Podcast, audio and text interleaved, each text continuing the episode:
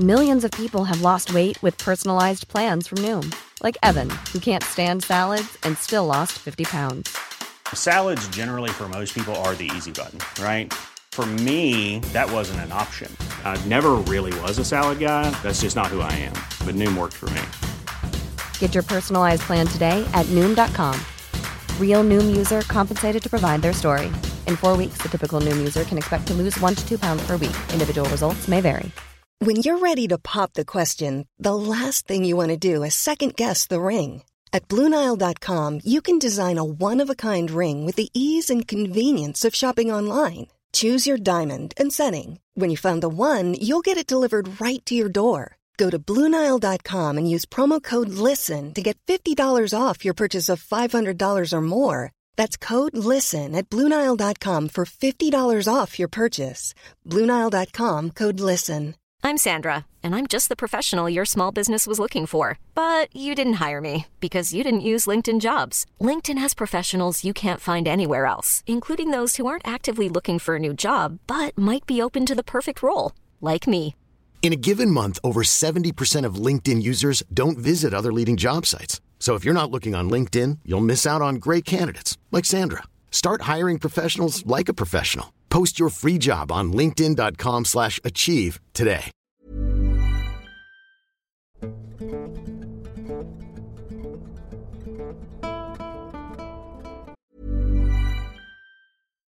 If you're looking for plump lips that last, you need to know about Juvederm lip fillers. With Juvederm Volbella XC and Juvederm Ultra XC, your lip look, whether it's subtle or bold, can last up to one full year with optimal treatment and no additional maintenance. Find a licensed specialist and see if it's right for you at juvederm.com today. That's J U V E D E R M.com. Add fullness to lips in adults over 21 with Juvederm Volbella XC or Juvederm Ultra XC. Do not use if you have severe allergies or a history of severe allergic reactions, or if you're allergic to lidocaine or the proteins used in Juvederm. Tell your doctor if you have a history of scarring or taking medicines that decrease the body's immune response or that can prolong bleeding. Common side effects include injection site redness, swelling, pain, tenderness, firmness, lumps, bumps, bruising, discoloration, or itching. As with all fillers, there's a rare risk of unintentional injection into a blood vessel, which can cause vision abnormalities, blindness, stroke, temporary scabs, or scarring. For full important safety information, visit juvederm.com. Millions of people have lost weight with personalized plans from Noom, like Evan, who can't stand salads and still lost 50 pounds. Salads, generally, for most people, are the easy button, right? For me, that wasn't an option. I never really was a salad guy. That's just not who I am. But Noom worked for me. Get your personalized plan today at Noom.com. Real Noom user compensated to provide their story. In four weeks, the typical Noom user can expect to lose one to two pounds per week. Individual results may vary. There is this thing that has been seen on Palm Island, Florida for decades. It's just one of the many evil, scary things that are there and shows itself when it wants to. Well, this one particular thing is pure evil. It shows itself to people wearing a dark trench coat. Not many have seen its face, but my brothers have. It follows them throughout the community, always at night, always wearing the coat. You see, on Palm Island, if you want to go somewhere, you just walk, no matter what the time is. If you want to get home, you just walk. And the streets are pitch black with no street lights, so it would follow them. This thing is huge, bigger than any man, and scary as heck. It would always keep the same distance behind them, and in the darkness of the night, all they would hear is the sound of its hoof walking on the road. When they'd make it home, it would torment them all night, running on the roof or banging on the walls and under the house. Then, when they are asleep, it shows itself to them in its true form. It comes to them in their nightmares. My brothers all described it the same way. It looks like the thing from Jeepers Creepers. Mind you, it's been after them, way before the movie came out. It's big with this monstrous face, uglier and more grotesque than you can imagine. It's got hooves, long claw, like fingers, and enormous wings which it uses to chase them. Every time it's chased them, it's always caught them. My brother said he even tried in a nightmare to jump off a cliff. He said he'd rather die than let it take him. But as he jumped off the cliff, and as it was falling, all he could hear was the sound of wings. All of my brothers see this thing and have been for decades now. It stands up in the darkness, holding a rope, trying to make them commit you know what. In other times, it's tormenting them to a point where they can't sleep. If they do, it goes to them in their dreams. I know my brothers are not the only ones on Palm Island that see it. This thing just roams around Palm Island freely.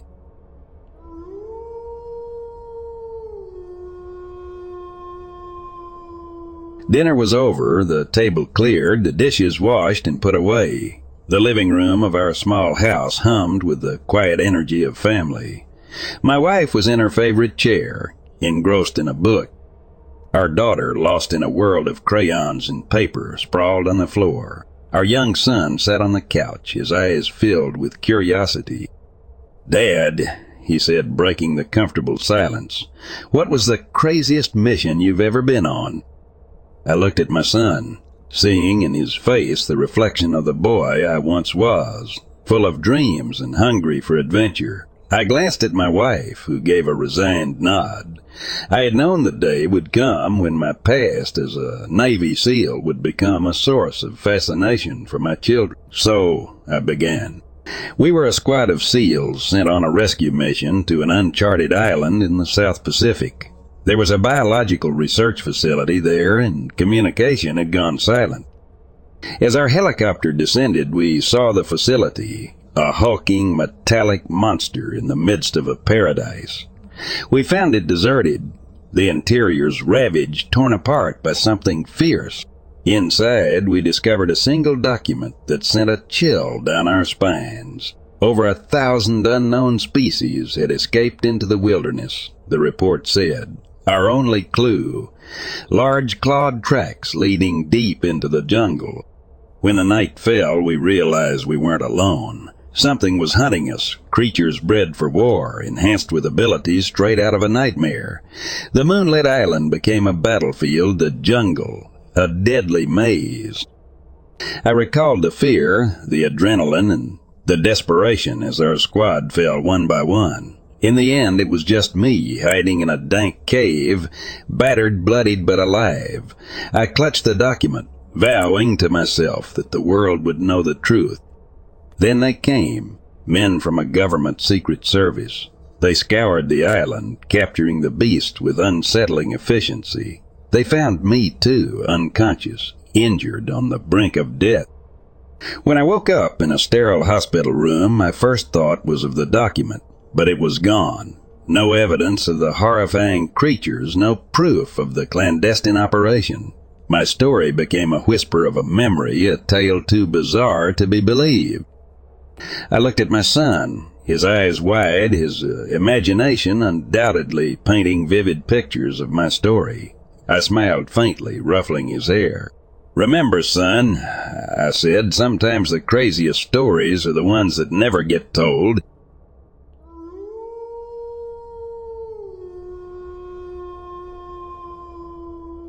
Several years ago, I believe I had an encounter with a small humanoid or juvenile Sasquatch.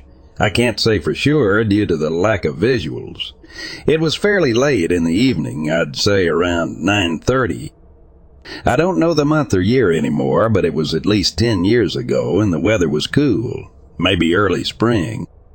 I was working on cleaning up the property. I buy and recondition old items to sell so I'm always cleaning up a mess. As usual, I was also in a hurry. It was dark and I was following a route in the yard. Uh, I knew in the dark. After several trips putting trash in cans and putting things away, I tripped over a stack of two tires. The trouble was I knew immediately those tires had been moved from a previous spot a couple of feet away. I busted my ass. After I hit the ground, I just paused and slowly sat up and leaned back with the top of my head resting on the back of an old Ford pickup. At that point, I looked down the side of another old Ford that was right behind the one I was leaning my head on. As I was looking, I was staring across the street neighbor's outside light. It was angled so that it would shine right in my eyes from where I sat.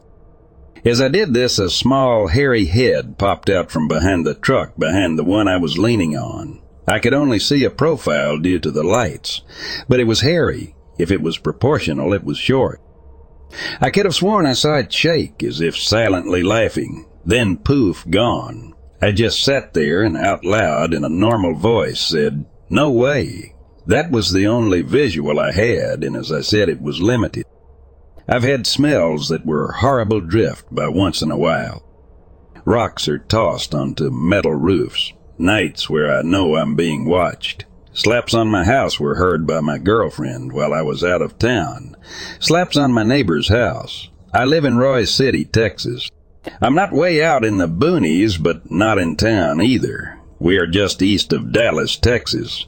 We are near the Trinity River Valley. If they are anywhere, they are there. Maybe you have other reports from this area from several years ago. Just glad to tell someone.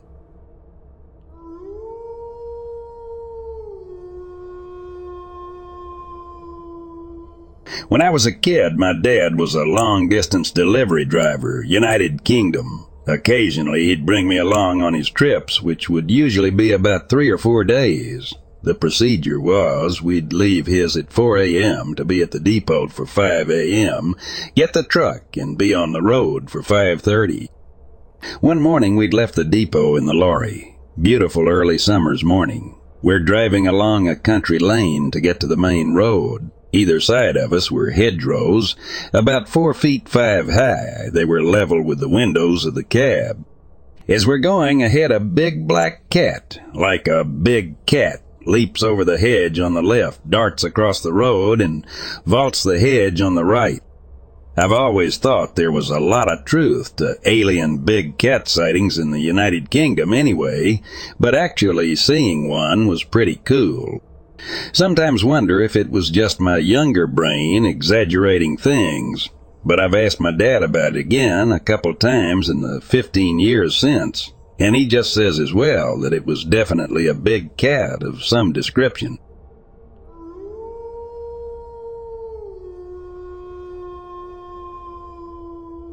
Two events. First one happened when I was young and had just awoke from sleep, so very likely can be explained away as a dream or not being fully awake. But the TV was on in the living room, making static as it did in the 90s, if you didn't have cable and it was late at night. I get up, see Shadow Thing in kitchen, pay it no mind thinking parent or his girlfriend was in there. I turn the TV off and immediately become very scared realized thing was much too skinny to be either of those people. Turn TV back on and look in kitchen. Empty. I stand there for a while and probably go back to sleep. That's the end of the memory. Second was Black Canyon City. Whilst I was driving back from the Grand Canyon one weekend, enter Black Canyon City leave Black Canyon City and continue the way I was going, only to run back into Black Canyon City much further down the road. Like the city got up and moved, or the road put some spell on me. I wrote a very in-depth post about it here a while back, I think.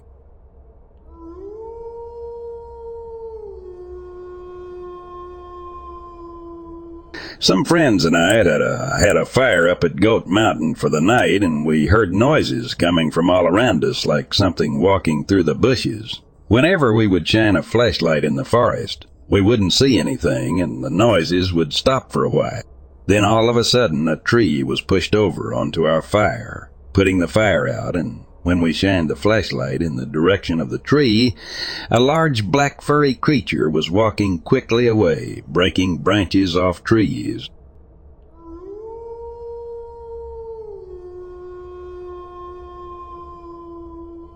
I live in central Kentucky, and a couple years ago I was working a temp job with UPS. During the Christmas season, they hired temp workers as driver assistants who ride along next to them and help run packages to doors. This was during December. We were driving around delivering to a rich neighborhood in rural Jessamine Co., Kentucky. Rich gated subdivisions out in the country are quite common here, and we sometimes spent hours in these places, no bathrooms, leading us to have to piss into bottles in the back. So, just some context law. So it was December, and we're in one of these around 7 p.m., and it was already dark. We pull around this cul-de-sac, and his headlights are on, and by the side of this house it illuminates an animal I had never seen before. It was the size of a medium dog, shortish gray fur, medium length tail. It was slinking along the side of the house into the dark backyard when we saw it. It clearly did not intend to be seen. I was like, Did you see that? And the driver said it was the biggest possum he had ever seen in his life.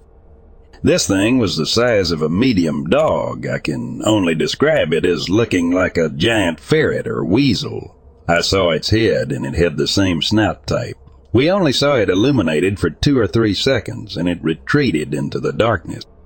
Before anyone says it was a marten or a fisher, those do not occur in Kentucky and they never have at it. Fishers may have occurred here historically, not even anywhere close. Those are Canadian and Northeast species. And I'm lifelong familiar with coyotes. It was not a coyote.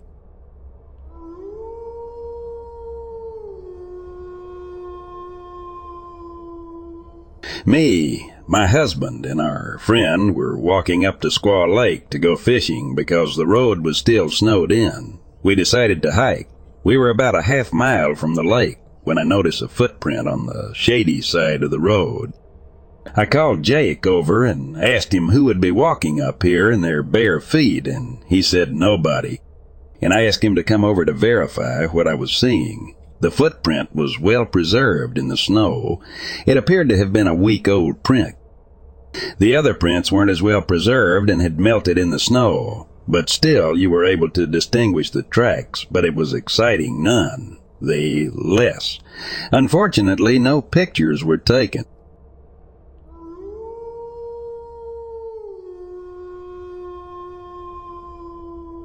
My mom lives in rural Virginia next to the Washington Jefferson National Forest. There are a lot of really beautiful places there. The Appalachian Trail is in that area. I would often leave the trails and hike and climb down into ravine. Many times I found waterfalls and swimming holes that looked untouched by humans. One time I was following a beautiful stream with steep rocky terrain on both sides super isolated and miles from where I started. As I came to an open area where the water was calmer, I noticed a terrible smell. I don't know how to describe the water. It was where the stream had widened and was kind of like a lagoon. In the middle of the water was a large stone. On that stone was what I can only describe as a pile of guts.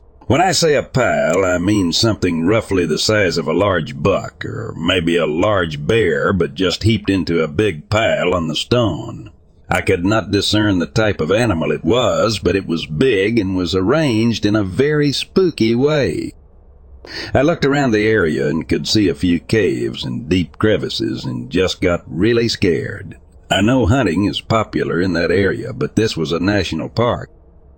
There was no fur on the animal, just looked like it was turned inside out and arranged on top of this stone, plus the location of the stone, directly in middle of the water. Needless to say, I backed out of there, and instead of walking back the way, I came and climbed up the rocks and out of the ravine. No idea what the hell that was all about.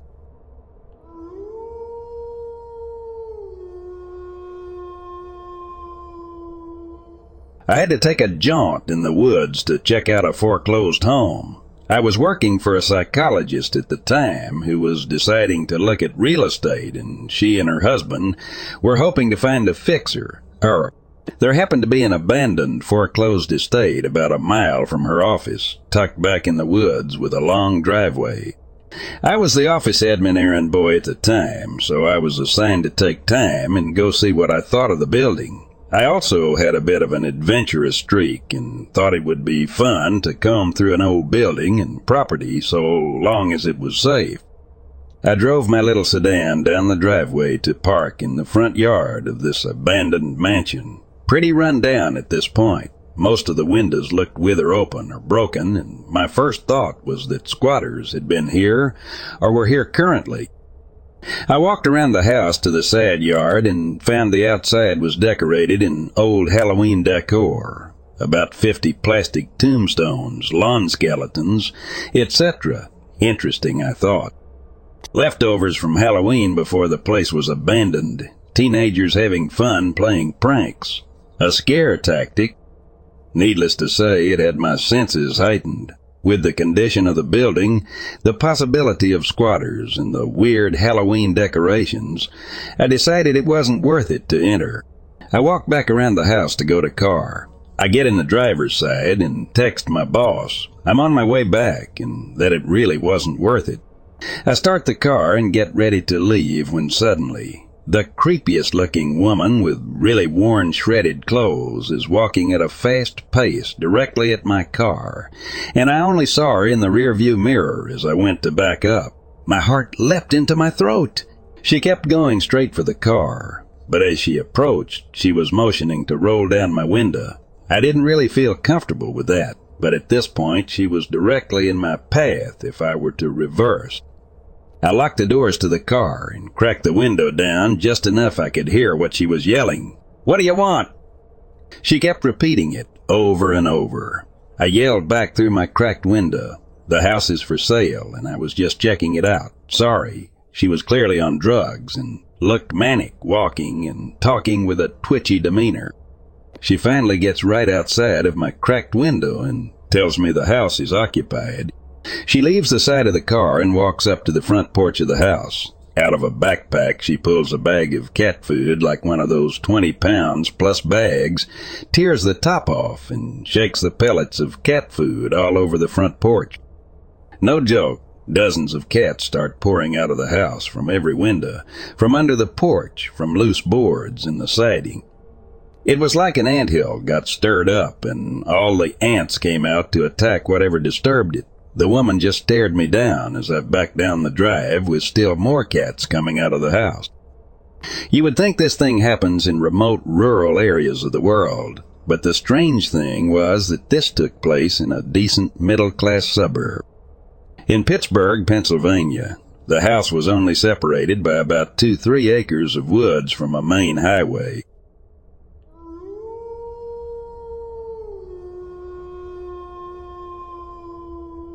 I work with dogs, and we have had our strange encounters on the daily walks at the dog daycare before. Basically, what happened that we usually walk past a trail mainly used by city hikers in the area. It is around five kilometers long. The part of it that we walk, call it the Blue Trail as it is marked with blue signs. Usually during hot days, we walk there with a majority of dogs that can walk long. Walks together. We follow a lead into the woods where there are a lot of shadows so the dogs can get the right amount of exercise as well as shade from the blistering heat. The blue lead is the best one for us as it is the one the regular dogs are used to. I remember walking second behind my boss in the lead.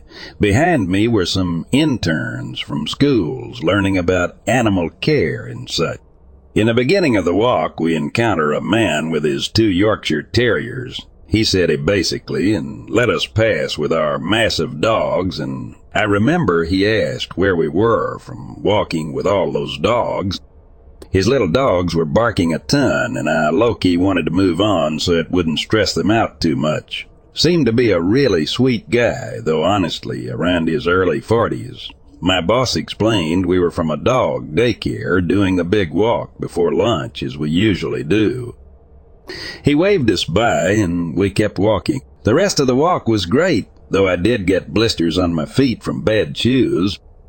Around the time we got back to the start and were ready to head back, we saw the same guy. He wasn't happy and the dogs weren't there anymore. At first, I thought he had let them loose, but he was holding the leash and his face was just distraught.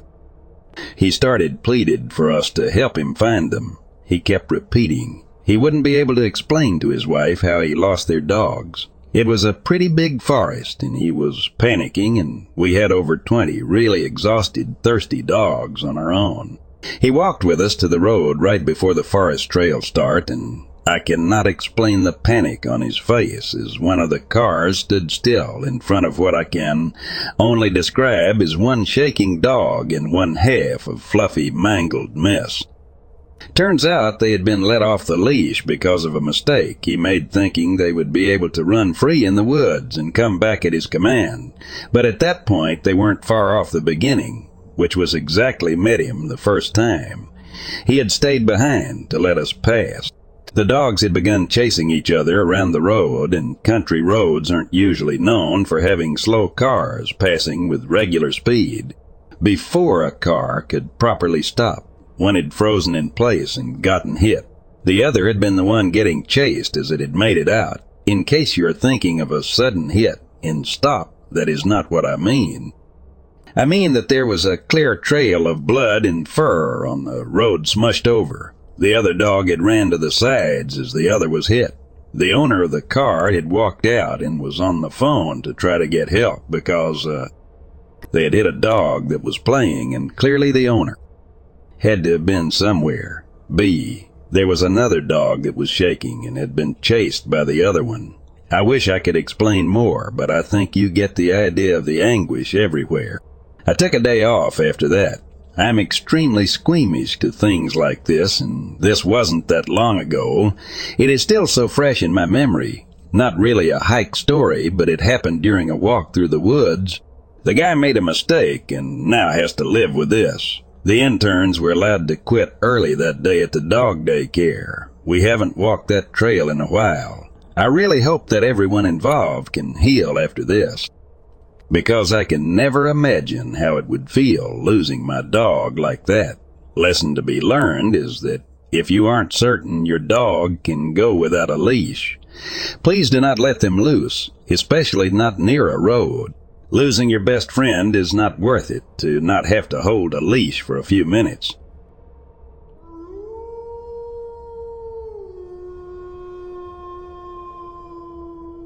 Afternoon about four years ago, inside my house, three helmeted figures appeared out of light gray mist next to my kitchen. All wore helmets and loose spaceship like suits, all with greenish glow. What struck me most about all three were big googles each wore inside their helmets. Two appeared to be using probes to take samples from my house walls, floors, and kitchen items. Third one acted like their leader, saw me looking, came towards me, got in my face, and mentally, angrily communicated, You can't see me. I replied both verbally and mentally, Yes, I can, at which point the humanoid appeared to be having a temper tantrum, and again, mentally, You can't see me. You're not one of us.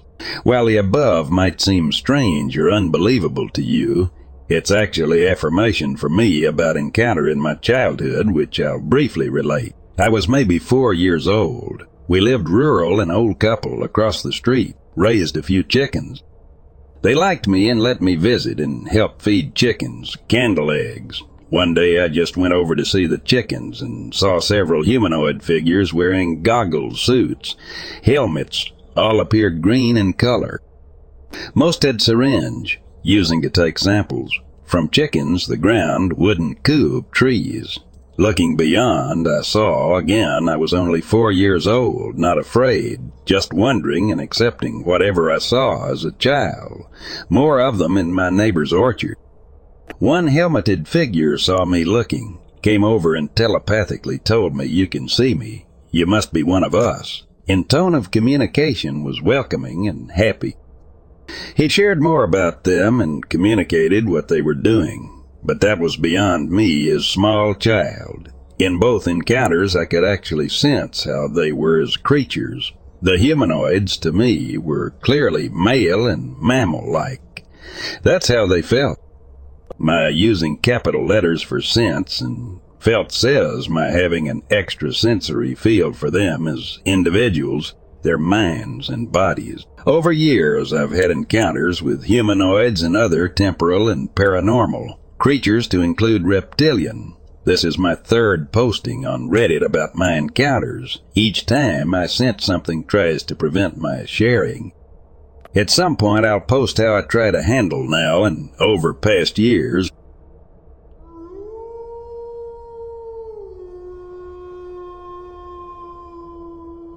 A few months ago, one night a female 22 was driving back from my friend's house while on the phone with another friend. He was on speaker. Don't worry, I don't text and drive law. Anyways, I'm coasting through a neighborhood I've been through multiple times, chatting away when I see this tall white figure standing in the middle of the road, like right on the yellow lines, facing my direction and completely still. It was bald and it looked like it was wearing long robes or something.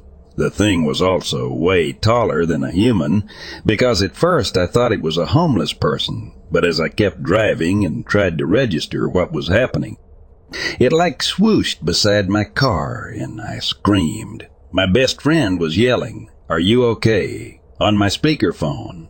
The white glowing thing had stood beside my car outside my window, just perfectly still as I drove by. And at first I thought it was glowing because of my headlights, but it was still glowing as it was beside me, still facing the road and so tall its hips were at my eye level. I kept driving, shell shocked. I got home safely, but completely freaked out. I asked my dad what he thought it could be because he's super religious. His guess was something from a different dimension. I feel crazy, but I know what I saw. I was completely sober and wide awake too. Ever since this happened, it's been on my mind. I've kind of been hoping I would see the thing again, just for confirmation I'm not crazy. Has anyone ever experienced something like this? Edit, uh, thank you to everyone giving me your input and not calling me crazy. Lol. I'm sorry if this story was disjointed or difficult to read, but I appreciate all your comments.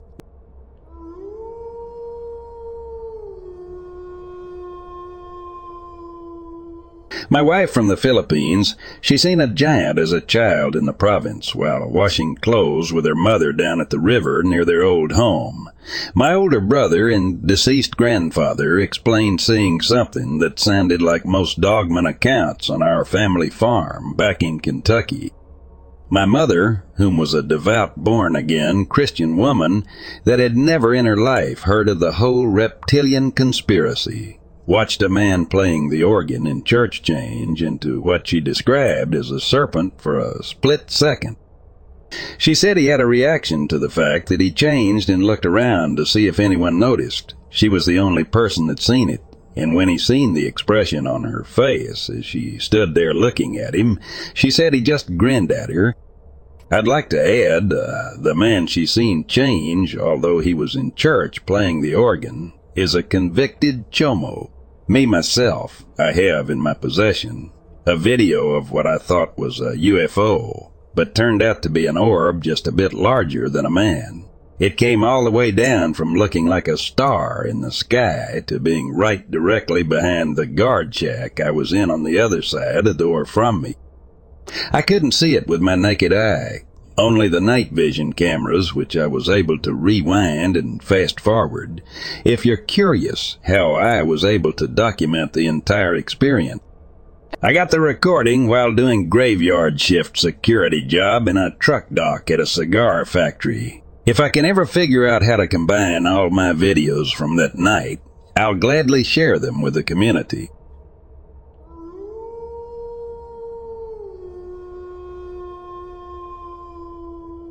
My childhood memories of growing up in the rugged heart of Appalachia, some 45 miles away from the nearest semblance of civilization, are as vivid as yesterday. One such memory that still sends a chill down my spine happened when I was eight years old during a freezing winter night.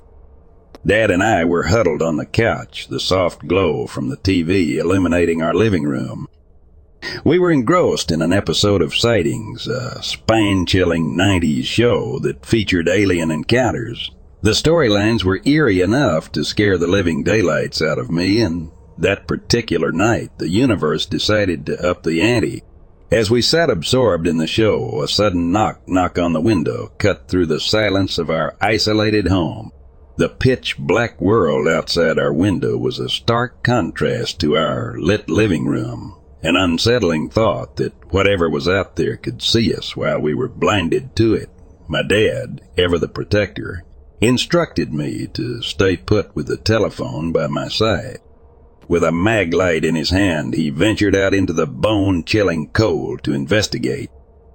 He locked the door behind him, leaving me with explicit instructions to call the police if he didn't return in five minutes. As the door clicked shut, fear gripped me tighter. When he returned, his face wore an odd expression, but he brushed it off, suggesting it must have been an animal. Yet his following actions betrayed his nonchalant explanation. He picked up our long corded telephone and dialed his best friend, requesting him to come up and investigate. Thinking I was engrossed in the TV, he retreated to another room, but I was far from distracted. I heard him say, his voice barely above a whisper, I'm telling you there was a knock like someone was knocking on the window to be let in, but there were no footprints. I'm in my late thirties now, but the memory of that night, the knocking, the darkness in my dad's hushed conversation still sends shivers down my spine. The mystery of who or what knocked on our window that snowy night in the isolated expanse of Appalachia remains unsolved. And perhaps it's better that way.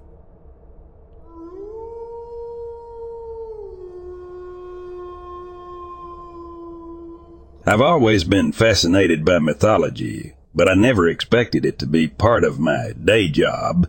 I'm Private Ava, a CIA agent with a PhD in history, specializing in ancient civilizations and their myths.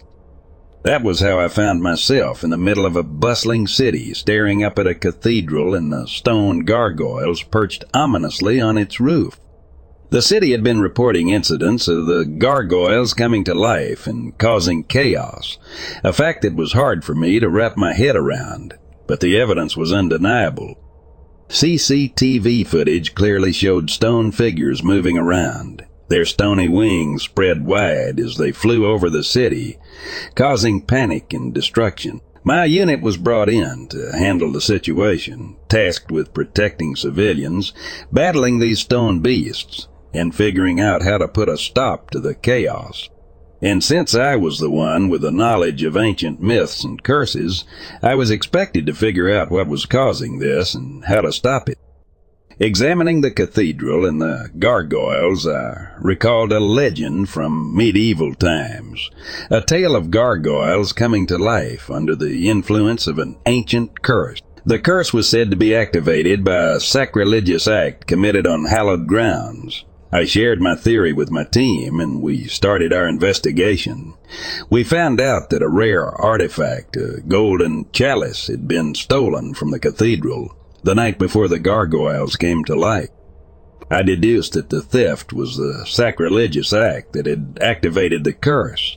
The curse could be broken, according to the legend, by returning the stolen item and conducting a purification ritual. While we searched for the chalice, the gargoyles continued their nightly reign of terror.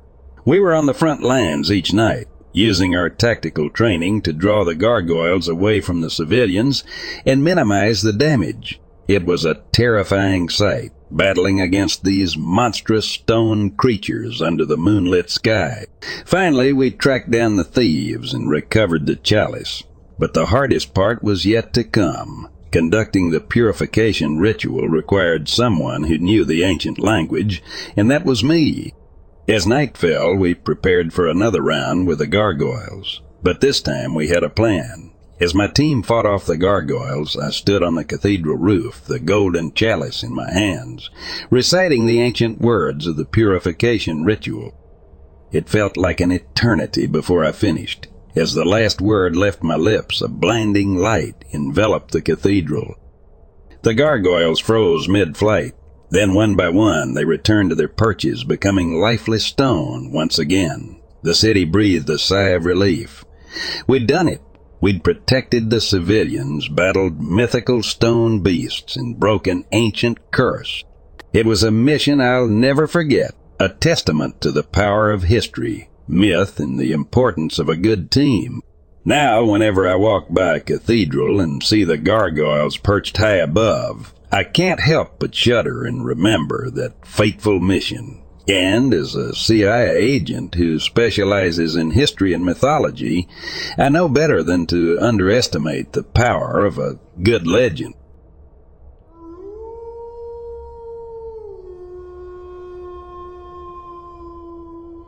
I was 10 years old in 1972 or 1973, just a kid with a whole lot of chores, one of which was to check the mailbox.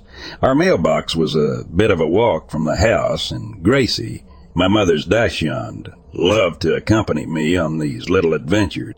It was a summer afternoon, and Gracie and I were on our way to the mailbox when we noticed a coyote lying beside it. As we got closer, the coyote started jumping around as though it wanted to play. Gracie, ever the sociable one, started yapping excitedly and wagging her tail. I scooped her up and rushed back home, heart pounding in my chest. The following day, it was the same scene. The coyote was there, seemingly waiting for us, and it began its playful jumping routine as we approached. On the third day, I got complacent. I wasn't paying as much attention as I should have been, and Gracie saw her opportunity. She bolted from my grasp and ran towards the coyote.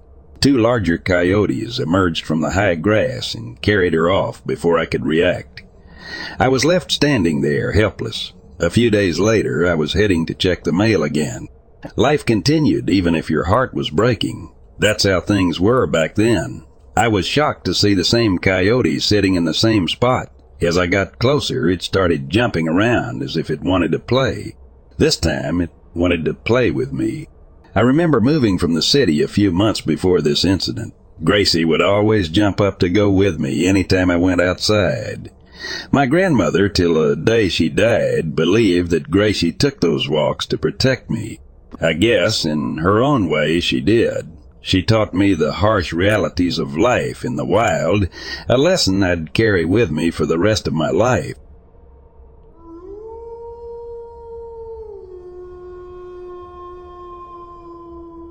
I was walking the dog around my Pembroke Pines, Florida neighborhood and came around a curve in the sidewalk street.